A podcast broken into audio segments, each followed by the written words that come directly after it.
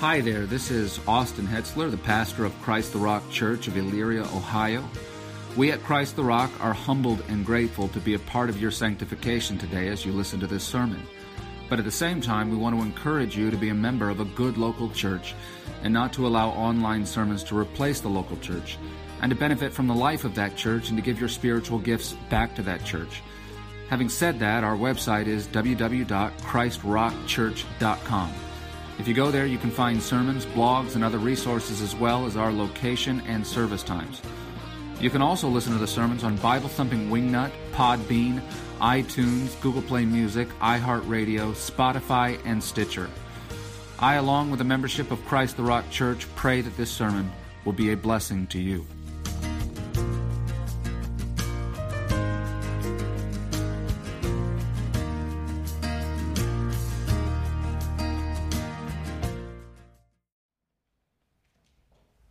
Let's pray. Heavenly Father, I pray that you give your people grace as we discern more about the nature of our enemy this afternoon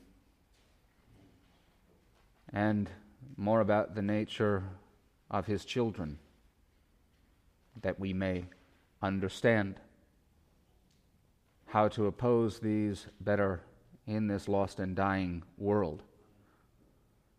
Pray for a movement of the Holy Spirit to apply these things to our hearts, to our minds.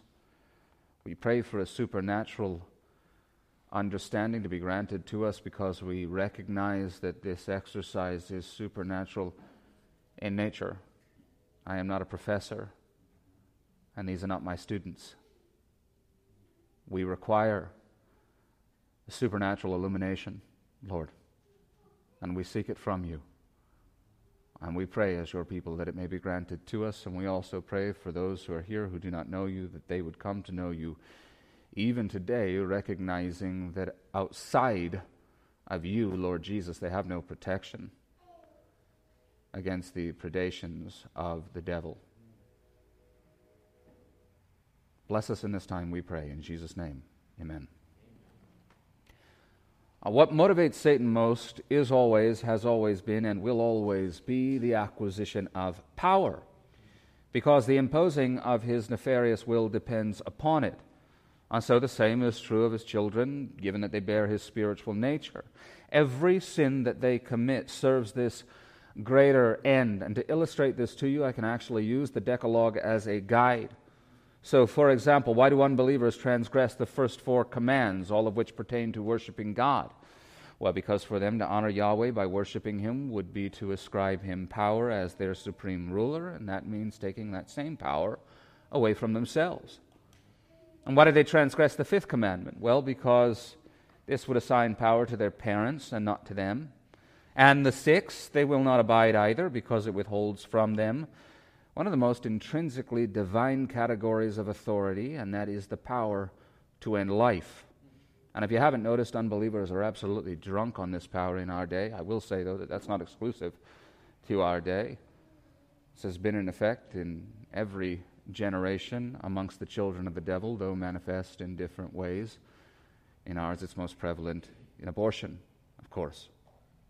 And the seventh commandment, they also violate in this instance because they won't relinquish power over their bodies to the spouse of their covenant and ultimately to God who instituted the covenant of marriage in the first place.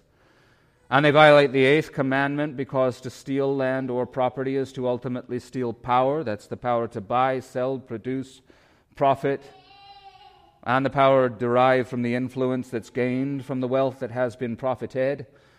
And the ninth commandment is very much like the sixth because when you bear false witness against somebody, you are murdering them with your mouth. And so the underlying motive is the same taking unto yourself the power of life and death, destroying their reputation. Finally, there is covetousness. Covetousness is a claim in mind and soul to the power that only rightly belongs to our Creator, and that is the power of being ultimate proprietor same power that he claims unto himself uniquely and exclusively in Psalm 24:1, amongst many other places, but there, psalmist says, The earth is Yahweh's as well as its fullness, the world and those who dwell in it. Now, the covetous person actually wholeheartedly agrees with that so long as you take their name and put it in the place of Yahweh's. So then they could say, The earth is mine, as well as its fullness, the world and those who dwell in it. Even though they cannot achieve this, that is the desire of the covetous heart. Now, because power most animates the children of Satan, the more angles that you threaten their power from, the more opposition you can expect to receive from them in response. And this is a big part of what accounts for satanic escalation in every place that the gospel takes root and bears fruit. Let me give you that predictable process enumerated. Step number one the gospel is preached, souls are taken from Satan, and they are transferred to Christ. And when this happens, there will be vehement opposition. You will feel, you will see the rage of the devil in response, and you have seen that throughout the book of Acts consistently. Then, going back to the first instance of great revival in this book, that of course being Acts chapter 2, what effect do you think that the revival, which resulted from the preaching of the gospel, had on the Sanhedrin's bottom line? What do you think that does to their budget when you get 3,000, assuming tithing Jews, converting to Christianity and now taking all of those resources and allocating them to the furtherance of Christ's kingdom instead? Well, that leads to step number two, which is that money starts getting taken away from Satan too. Pursuant to the transfer of souls, there is a transfer of wealth. And that is a problem for the devil because not only does Christ's kingdom require financial support, so does his. But unlike the Lord Jesus, he can't just pull money from the mouth of a fish. So budgeting gets a little sketchy when accounts receivable takes a major hit because of the gospel producing revival. But from here, I'll just briefly glance at the next steps. This involves mass conversion in whole provinces, whole societies, then whole empires. And along with this, of course, comes the redemption of the institutional powers within said provinces and societies and empires. Be these institutions of a financial nature or political or military, or as we see in our day, all of the above, because all secular and pagan institutions of governance are inextricably interrelated. This is where Christianity in Rome, of course, is headed like a bullet in the early church epoch. Uh, the reason that I just glance at those latter steps so that you know is not because they are not thrilling to consider and should not be considered. The reason I merely glance at those is because in Acts chapter 16, starting in verse 16, we are in that second stage of the transfer of power from Satan's kingdom to Christ's. And we are seeing this here as it has not yet been seen by us in the book of Acts, resulting from the conversion of the Gentiles. And so this transfer of wealth will be our focus today. And spoiler alert, although if you have been paying attention up to now, I don't think this will be much of a spoiler. Satan is going to try to white knuckle this thing. He's not going to let go willingly clenched fists. He's going to try to hold on as long as he can, but of course, Christ is just going to pry his fingers loose and impose his will anyhow, because that's the way that this works when you are sovereign king. And our Lord will accomplish this both miraculously and providentially, and we will see that today as we expound upon these things. And we will handle this this week, much like we did last week, which is that we will read all of verses 16 through 40 together because again, that comprises one whole story, and we don't want to lose sight of that cohesive whole. And then, though, we will circle back in this instance to the events of verses 19 through 24, which we will exegete and apply not in isolation, but as our primary emphasis. So pick up with me once more in verse 16. Now it happened that as we were going to the place of prayer, a servant girl having a spirit of divination met us who was bringing her masters much profit by fortune telling. Following after Paul and us, she kept crying out, saying, These men are slaves of the Most High God, who are proclaiming to you the way of salvation. And she continued doing this for many days, but being greatly annoyed, Paul turned and said to the Spirit, I command you in the name of Jesus Christ to leave her, and it left at that very moment. But when her masters saw that their hope of profit had left, they seized Paul and Silas and dragged them into the marketplace before the authorities. And when they had brought them to the chief magistrates, they said, These men are throwing our city into confusion, being Jews, and are proclaiming customs that are not lawful for us to accept or to observe, being Romans. And the crowd joined together to attack them, and the chief magistrates, tearing their garments off of them, proceeded to order them to be beaten with rods.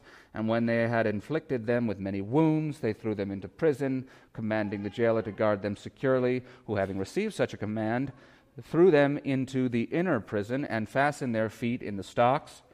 But about midnight, Paul and Silas were praying and singing hymns of praise to God, and the prisoners were listening to them, and suddenly there came a great earthquake, so that the foundations of the jailhouse were shaken, and immediately all the doors were opened, and everyone's chains were unfastened.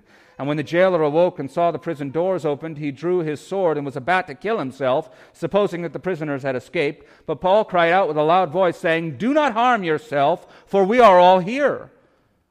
And he called for lights and rushed in. And trembling with fear, he fell down before Paul and Silas. And after he brought them out, he said, Sirs, what must I do to be saved? And they said, Believe in the Lord Jesus, and you will be saved, you and your house. And they spoke the word of the Lord to him, together with all who were in his household. And he took them that very hour of the night and washed their wounds, and immediately he was baptized, he and all his household.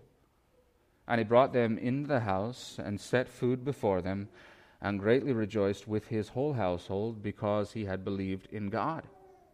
Now, when day came, the chief magistrates sent their policemen, saying, Release those men. And the jailer reported these words to Paul, saying, The chief magistrates have sent to release you. Therefore, come out now and go in peace. But Paul said to them, Having beaten us in public without trial, men who are Romans, they have thrown us into prison and now they are sending us away secretly? No, indeed. But let them come themselves and bring us out. And the policemen reported these words to the chief magistrates. They were afraid when they heard that they were Romans, and they came and appealed to them. And when they had brought them out, they kept requesting them to leave the city. And they went out of the prison and entered the house of Lydia. And when they saw the brothers, they encouraged them and left. Now, because I think that the best way to handle this is to take it phrase by phrase in order to understand the historical context, I'm going to start back with you in verse 18 and do just this, and we will stop and explain as it is prudent to do so. Verse 18 She, the demon possessed oracle of Apollo, continued doing this for many days, but being greatly annoyed, Paul turned and said to the Spirit, I command you in the name of Jesus Christ to leave her. And it left at that very moment. But when her masters saw that their hope of profit had left, they seized Paul and Silas and dragged them into the marketplace before the authorities. And when they had brought them to the chief magistrates, they said, and before we get to what they said, we will pause in order to recognize 30,000 foot general zeitgeist kind of reality concerning first century Rome. That is, that this is a pluralistic civilization religiously meaning that out of the pantheon of gods, you could worship whichever god you wanted, you could worship whichever ones you wanted, you could worship whatever combination of whichever ones you wanted. Figuratively speaking, then you could say that there was great harmony on Mount Olympus and at the base of the mountain where all the worshippers congregated. But this peace and cooperation existed because none of the Greco Roman gods really threatened any of the others. Now, if you know something of Greek mythology, you do know that there were all kinds of or, uh, rivals, rivalries between gods and demigods. But that was mythology, and it was not manifesting in reality in like warring factions fighting on behalf of this god or that god. Not at least under the Pax Romana, which is the Roman peace, which was accomplished at the edge of a Roman sword, and Rome most certainly would not have tolerated that kind of discord in the population. So that is one aspect of what is preserving their pluralism. But another big part of this cooperation was financial in nature. And to illustrate this concept, I want you to think about a downtown near you and a coffee shop in that downtown, and say the prospect of a new Chinese restaurant moving in next door to them. Do they object to this? No. Because not only does the selling of Chinese food not take anything away from them as a coffee shop, it in fact brings more people to the downtown area, which will help the coffee shop. More foot traffic is more foot traffic, and that benefits everybody. And so it is in Satan's economy. Competition is kept to a minimum, cooperation is promoted. To apply this, going back to last week's lesson, if you seek a knowledge of the future, you would go to, of course, Apollo primarily, and you would pay for this privilege. You would pay his priests. You would give money to support that whole temple system.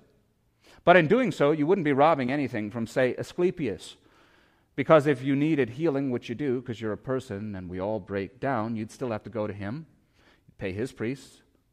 And if you have other biological urges, which we all do, and you're a pagan, so say you need sex, you go to Diana and you pay her priests and her prostitutes, supporting that whole temple system. And so nobody's upsetting the apple cart here. Everybody's making money, everybody is happy. Christ, however, is not a part of that catalog, and he is not going to be a part of that catalog. Paul did not have a chariot, but if he had had a chariot and it had had a bumper, it would not have had a sticker on it that said coexist, because Christianity does not coexist.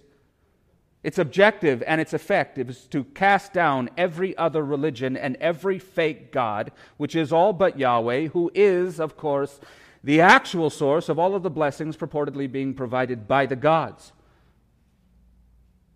This is the beginning of the establishment of a Christian hegemony.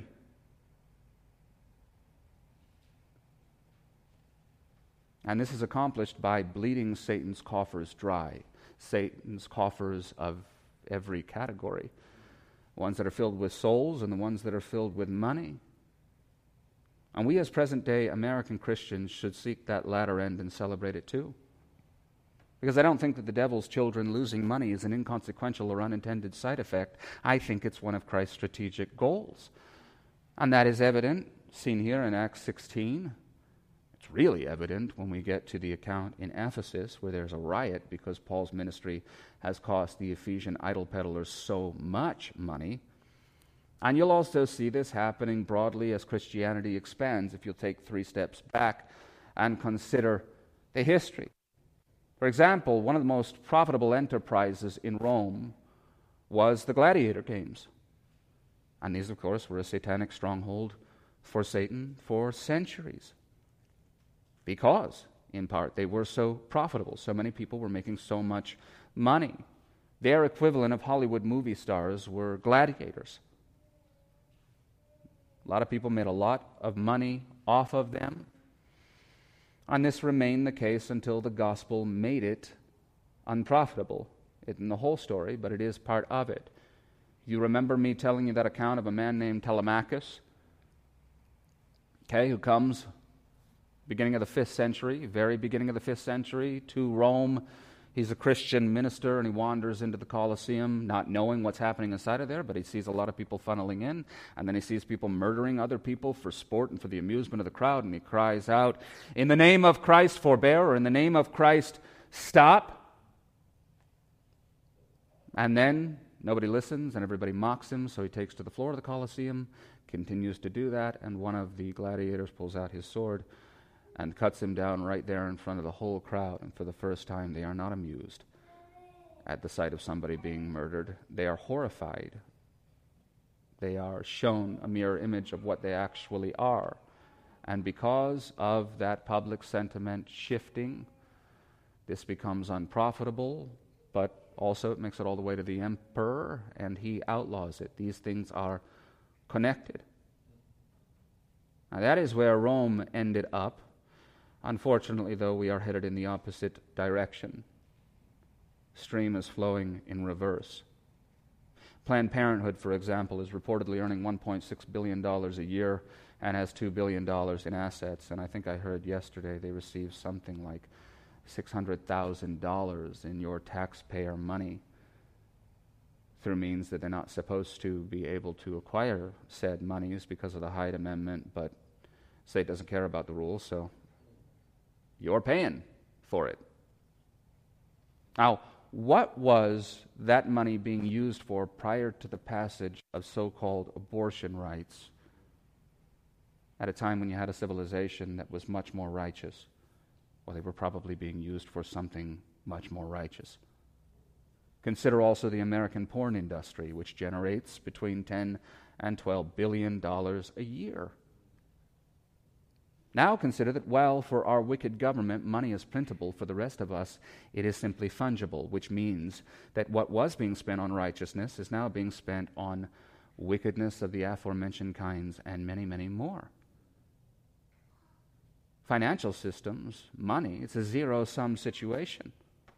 And unfortunately, at present, present, Orthodox Church of Christ on earth is much closer to the sum of zero than Satan's cohort is.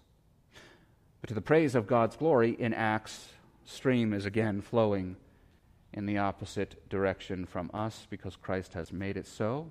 And the strategic purpose behind the Lord doing this is obvious. You have no pagan temples if you have no money to support them. You have no priests if you cannot pay their salaries, or oracles, or pagan institutions. If you take away the money, you take away the power, and you kneecap Satan. But this does take time as the Telemachus situation demonstrates. That was all the way in the fifth century. Rome's pagan institutions were not built by Satan's economy in a day, and they aren't going to be supplanted in a day either. And in the interim, brother, is there going to be a fight? Case in point, verses 19 through 23. But when her masters saw that their hope of profit had left, they seized Paul and Silas and dragged them into the marketplace before the authorities, and when they had brought them to the chief magistrates, they said, These men are throwing our city into confusion, being Jews, and are proclaiming customs that are not lawful for us to accept or to observe, being Romans. And the crowd joined together to attack them. And the chief magistrates, tearing their garments off of them, proceeded to order them to be beaten with rods. And when they had inflicted them with many wounds, they threw them into prison, commanding the jailer to guard them securely. People get really, really angry when you start to disrupt their profit centers. At first, I want you to consider the actual accusation itself. These men are throwing our city into confusion, being Jews, and are proclaiming customs that are not lawful for us to accept or to observe, being Romans. That is completely false. Every element of that is false. First off, the city's not being thrown into confusion, it is in confusion. It is Paul that is bringing the light of truth into it with Silas and the other two men that are there as well. And the truth that they are pronouncing just literally cast out a demon whose whole purpose on earth was to do nothing but confuse and obscure. And let us pause here and make a point of application, Christian. Because what is happening here is going to happen to you if you live for Christ in public, which is, of course, the only way to live for Christ. You are going to be accused of being a thief who steals people's clarity and stability and certainty and unity and cultural cohesion.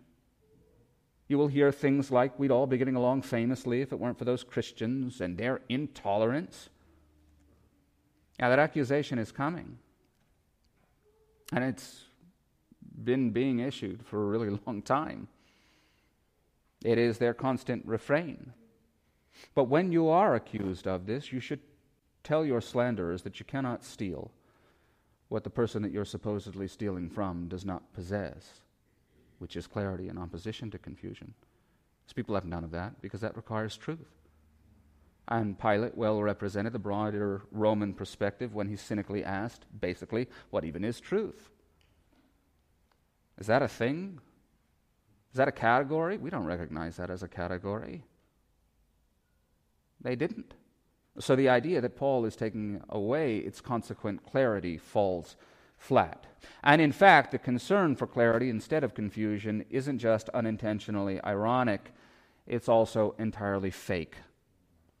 The men who were profiting off of this demon possessed girl were not concerned with truth and peace as they claimed to be. They were simply concerned with defending the routine, the status quo, that same which was making them so much money which is to say that they were just defenders of their money. And it is the same in our day. Those who most ardently defend the system in place are those who are sitting atop it and benefiting from it materially the most.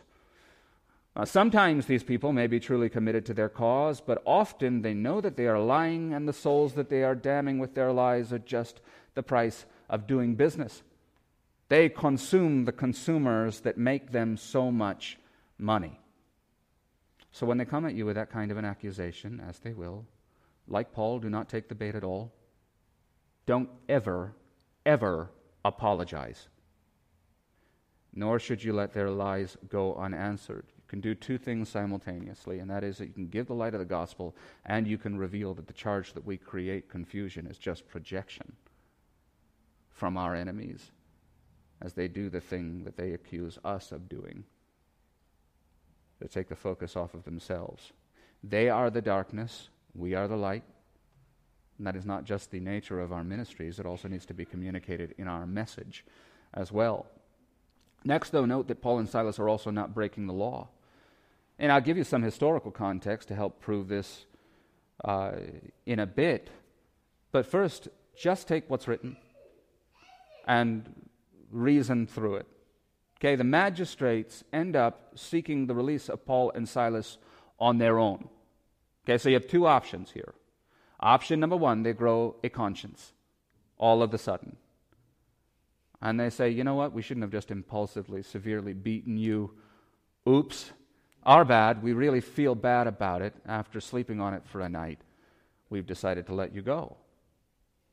Or you have option number two, and that is that they know full well what they've always known, which is that they never had any legitimate grounds to punish them at all, and that they wouldn't be able to justify this to any of their higher ups upon scrutiny of this situation at a later point even before they know that these men are Roman citizens. They know this, and so they seek to get them out before they can receive any kind of a penalty for having done what they have done.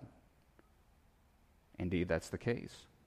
Now, as to the historical case, understand that Paul and Silas are not seen here as Christians, they are seen as Jews. Ergo, these men are throwing our city into confusion, being Jews. So when the local authorities caved to the ravings of the mob, which is what happened, they did so so fast that they didn't even have a chance to understand the nature of Paul's message, and that yes, he was Jewish ethnically, but he was also a follower of Jesus. So to them, he is just another Jew preaching that same old Jew message. Point is that obviously Jews proselytizing in this way was not a crime. If it were a crime, we wouldn't be encountering so many Jewish proselytes everywhere in this book. Latest example being Lydia. And further, we wouldn't have so many synagogues spread around the ancient world, would we? They certainly would not allow those to be built in various different places, as they have if this were not permitted. Now, there was a kind of nebulous disturbing the peace law. We have these in our day, and some are used for good as a catch all by police officers who are attempting to do good, and sometimes they are used for evil by police officers that are evil. And they have this kind of in place and sort of falls into this sort of a situation, perhaps. But if it does, it's not Paul and Silas who are violating this sort of law because the disturbance wasn't being caused by them, but the agitators in the crowd who were being led by this now freed, formerly demon possessed girl's masters. Frankly, though, even if Paul and Silas had broken such a law, it would be a moot point because the magistrates skipped that whole discovery phase and went right to beating them. Finally, the accusation levied against them is not true because Paul and Silas are not Jews, not at least in the way that they mean. Obviously, they are Jews, they are fully Jews, but what they mean is that these are only Jews. That's not true. They're also Roman citizens which means that, well, Paul and Silas have not committed a crime. The magistrates sure as heck have. Thus, their response and their fear, as seen in the text. None of their treatment of Paul and Silas was permissible by law without first holding a lawful trial, which they didn't. Without this, the actions of the magistrates could very well have caused them to be stripped of all of their powers and this is why, upon discovering later that Paul and Silas are Roman citizens, they kept requesting, or you could literally interpret that, incessantly begging them to leave. And that is very different than forcing them out of the city, isn't it? They're not forcing, they're pleading. Magistrates unknowingly way overplayed their hand, and so now the lowly missionaries have all the leverage in this situation. Probably some broken bones too, but at least they have a bit of an upper hand. In fact, a lot of an upper hand. So the authorities effectively grovel because they like their jobs and they like their titles, and I think they especially like their titles.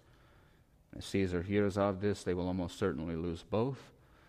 And you can probably assume that they profit from their positions, and they don't want to lose that either. So the accusation is a farce all the way through. Now that you know that, though, question I would like to ask you, that I ask myself, is why would ostensibly serious men have responded this, to this so impulsively? And these are serious men because they wouldn't have attained the position that they have attained if they weren't. They take their careers very seriously, they have worked their way up, they have now much to lose. They have acquired what they have through much diligent work. Why are they willing to risk all of this, their careers, their reputations, all the profit that comes from these things, in order to shoot first and ask questions later? Well, I think the answer is twofold. First, because of an enraged satanic frenzy that swept through the general population and swept them up into it as well. And second, they have an utter lack of integrity as deacons of God acting on his behalf in the political realm, who are supposed to be wielding the sword for the sake of righteousness. And we'll deal with the first aspect of this now. The second, though, we will leave to next time I speak to you about this from the book of Acts, because we are going to pack that out considerably and understand the implications for us in the political realm as well. But let me remind you of the crowd's involvement again before we begin. Verse 22 And the crowd joined together to attack them, and the chief magistrates, tearing their garments off of them, proceeded to order them to be beaten with rods. It appears that what has happened here is that the crowds were manipulated by the slave girls' owners. They sold the idea that the current conflict was Paul's fault, and they found an enthusiastic buyer in the mob. You no doubt know from watching the news in our day that it's not difficult to get mobs to buy things like this. Is it? really just takes a whisper and a suggestion, and then everybody starts thoughtlessly tearing everything down, paying no mind to the consequences. And then the sons of the devil magistrates, who obviously have no spines and no character, no compunction, cave immediately. Now let's take a couple steps back and find some intellectual and spiritual high ground so that we can survey the broader development of certain patterns that we continue to see in this book. And one subject like this that I find absolutely fascinating is the pathology of sin which is well exhibited here. At any point, somebody could have just asked the critical questions Paul, what actually is your message? What is your religion? Are you a citizen? Or they could have asked amongst themselves questions like Do we know the status of his citizenship? Or what potential connections might he have, even if he's not a citizen, that could harm us? Or what will be the potential consequences to us for wrongful punishment of these men and if they had done any of this, there still would have been a strong likelihood that they would have been able to satisfy their evil desire to beat a Jew, any Jew. Because what actually are the odds that these two random Jewish preachers are citizens? Not impossible, obviously, but not great either. But they give no thought to the consequences. And the same is true of their father in this situation, who is Satan this will end up being a serious strategic blunder. This is going to cost the devil in Philippi tremendously. Christianity was under the boot of Satan prior to this. The Jews, who would have been much more highly regarded and represented a much more established religion in the minds of the Romans, were relegated to meeting outside of the city gate in the open air. What do you think was going to happen to the Christians? You think they were going to be given a place to meet inside of the city and tolerated? No. They are now, though. They are now. Because they have given leverage to Paul. And the magistrates now have the knowledge that if he uses that leverage against them, it will cost them greatly. Satan lost here big time. And now, as a consequence of this, Christianity has room to stretch its legs, so to speak create more Lydias, take more profit away from the devil that way, relieve more demoniacs of the demons that are possessing them, taking more money out of the system that way and more souls as well. How is it possible, though, that he, who is the father of the fallen nature, so myopically falls into this trap? When all that he needed to do to avoid it was engage in like 90 seconds of questions and answers through his children. The answer is because Satan is double minded. And one of those minds is a keen observer of fallen human nature and also Christianity. I don't think that Satan could have anticipated the development of sin in general in his children all through the ages. I think that what he starts is a disease, and then from there you have various different mutations that occur. But he has observed all of these mutations. At this point, he's studied us for thousands of years and he is intimately familiar with our tendencies and our propensities. Again, he is the father of all of these things. Of course, he would be intimately familiar with this. And he has also been there through the development of our faith since the promise of Genesis 3. And then he was there through the deliverance of a Messiah. And then he was there for the advent of the church. And he has seen it now at this point develop for two decades. And so, because of that, he is capable of tremendous strategy at times, but that is his one mind. The other mind is pure id, to invoke Freudian philosophy, which I generally would stay away from, considering that I am a preacher and he was one of the chief sons of the devil, but I think it fits here, considering that I am referring to Freud's father and the true author of his work. And it is just emotion, it's just animalistic instinct. And you'll see the devil respond in that way too. let me illustrate this duality from his example in Scripture. Ananias and Sapphira is incredibly strategic. It comes to naught because of the way that it's dealt with by the Holy Spirit and that whole public execution thing. But that is tailor made for compromise. And I raised this to you when we went through that. They haven't completely lied, they just sort of lied. And still, if he takes their money, Peter, church benefits from that. Doesn't have to compromise everything, just has to compromise a little, a little evil that good may come. That's all that needed to happen. That was a dark kind of wisdom, giving credit to whom credit is due. And I think you can see a similar effect in the recent slave girl demoniac in her approach you recall I raised that. Now, this pretty young thing that seems to be agreeing with Paul, and she has great favor with the people. How does he deal with this situation? Again, that comes to naught because Christ is still king, and there's no wisdom like his, but you can see strategy in this.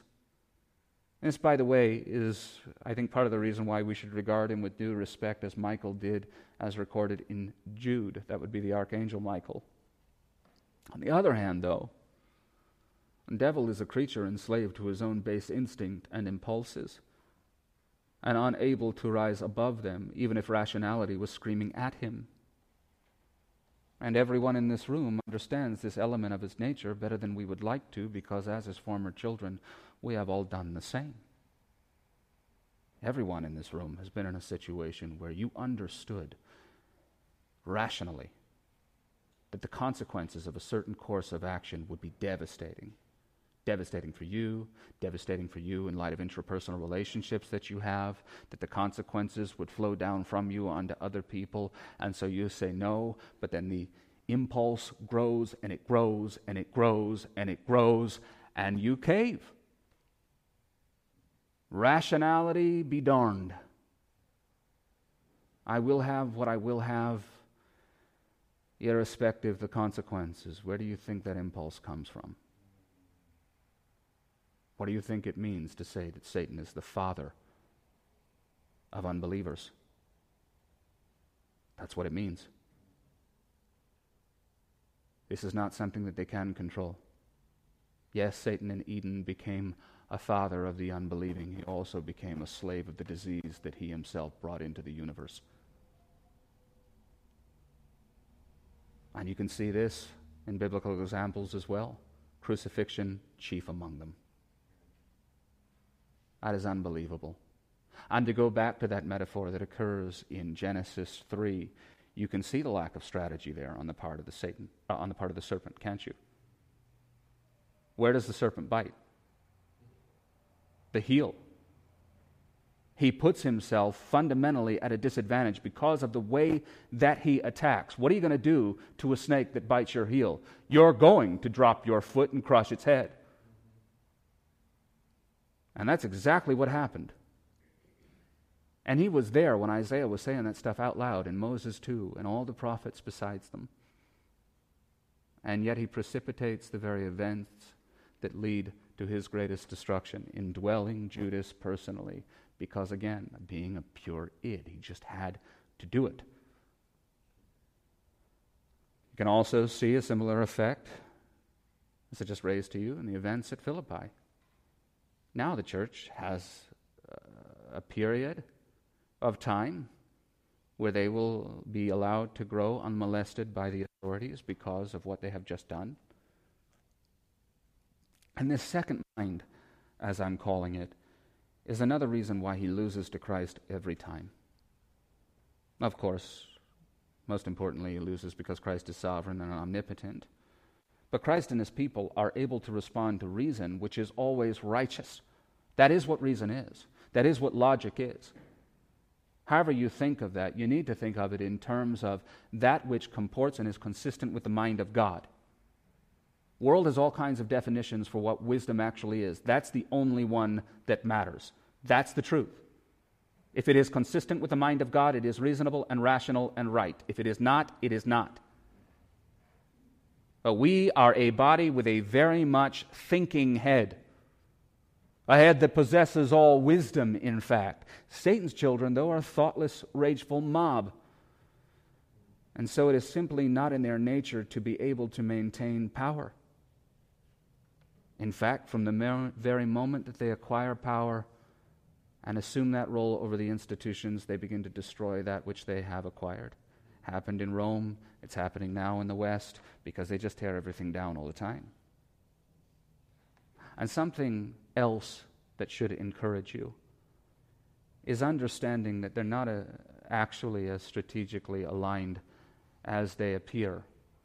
Spurgeon, I can't remember the exact quote, he famously, though, lamented the lack of Christian unity and, and said basically that if Christians were as unified as Satan and as demons, we would be vastly more effective. I understand what he was saying, and far be it from me to disagree with the Prince of Preachers, and I'm not actually. I was simply to that the appearance of unity amongst them is very easy to fake because their only real modus operandi is tear it all down.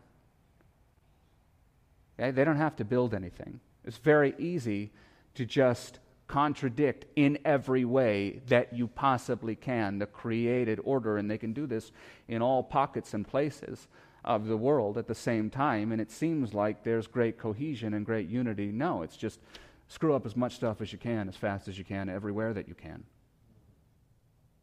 Perhaps we give them too much. Perhaps we credit them with too much. They are beings of the flesh entirely, and they tear down indiscriminately.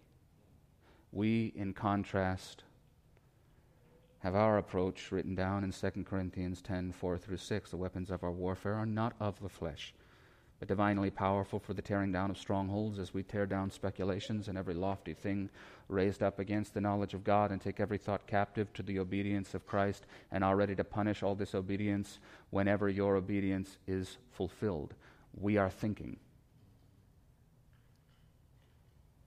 And our thoughts are informed by the mind of the living God.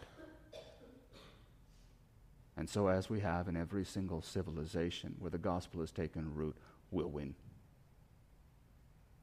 we will see their systems razed to the ground. History ebbs and flows. But people who behave like mindless animals will never rule anything long. And that is the nature of the children of the devil, as seen here and as seen in our day. And I would implore you once more, in closing, if you are here and you are on the wrong side of this, not to be an instrument used in this raising with a Z because the instruments are not honored. they are destroyed along with the civilization that they destroy. We pray that you will turn to Christ for protection, and He will, through His wisdom, carry you through all of these circumstances and all of what is coming, and you'll receive the greatest reward of them all, which is Him. Turn in faith to Jesus today, trusting in His perfect life, His sufficient death, power of His resurrection to give you eternal life.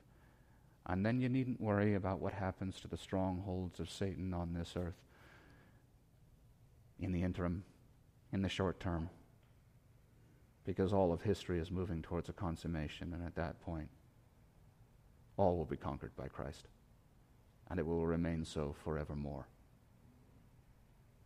Heavenly Father, we praise you and we thank you for these things. We thank you for the way that you control all things. We thank you for the providence of them overplaying their hand in this way in the space that that allows for the Christians to flourish at Philippi. We thank you for the example of this. Lord, you are not the great chess player, as certain heresies have represented you as. You are not anticipating the movements of the enemy. You are sovereign Lord over the pieces, over the board, over all the players, over all that is involved. You bend all of human history to your will, and it is awesome to behold. And we, as your people, are profoundly grateful to simply get to be a part of it. Your kingdom come, your will be done on earth as it is in heaven. In Jesus' name, amen.